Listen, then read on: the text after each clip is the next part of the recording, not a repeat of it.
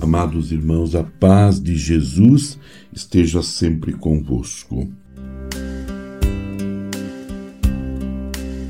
Algumas orientações de ordem bíblica, litúrgica, ecumênica e antropológica para o culto à Virgem Maria, segundo o Santo Padre Paulo VI no documento Marialis Cultus.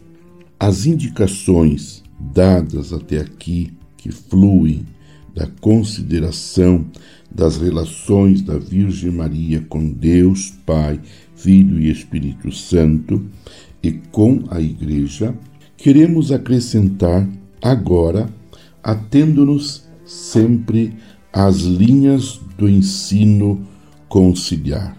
Algumas orientações de ordem bíblica, litúrgica, ecumênica e antropológica a ter presentes no rever ou criar exercícios e práticas de piedade para tornar mais vivo e com maior sentido o vínculo que nos une à Mãe de Cristo e Mãe Nossa na comunhão dos santos.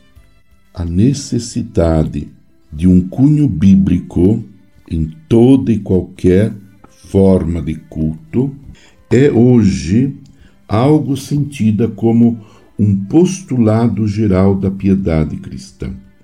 O progresso dos estudos bíblicos, a crescente difusão das sagradas escrituras e, sobretudo, o exemplo da tradição e a íntima moção do espírito orientam os cristãos do nosso tempo para servir-se cada dia mais da Bíblia, qual livro fundamental de oração e para tirar dela genuína inspiração e modelos insuperáveis.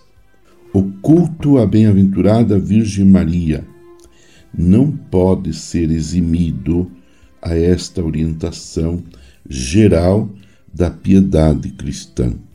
Antes, pelo contrário, deve ele inspirar-se particularmente em tal orientação para adquirir novo vigor e dela tirar seguro proveito. Meu amado irmão, minha amada irmã, permaneçamos unidos em oração com Maria, Mãe de Jesus, com a Bíblia na mão, realizando uma verdadeira leitura orante da Palavra de Deus também nos apresentemos diante do Senhor, intercedendo pelo Santo Padre, o Papa Francisco e por toda a Igreja.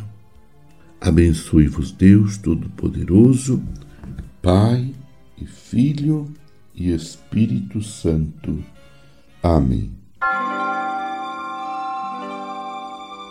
Você ouviu Palavra de Fé, com Dom Celso Antônio Marchiori.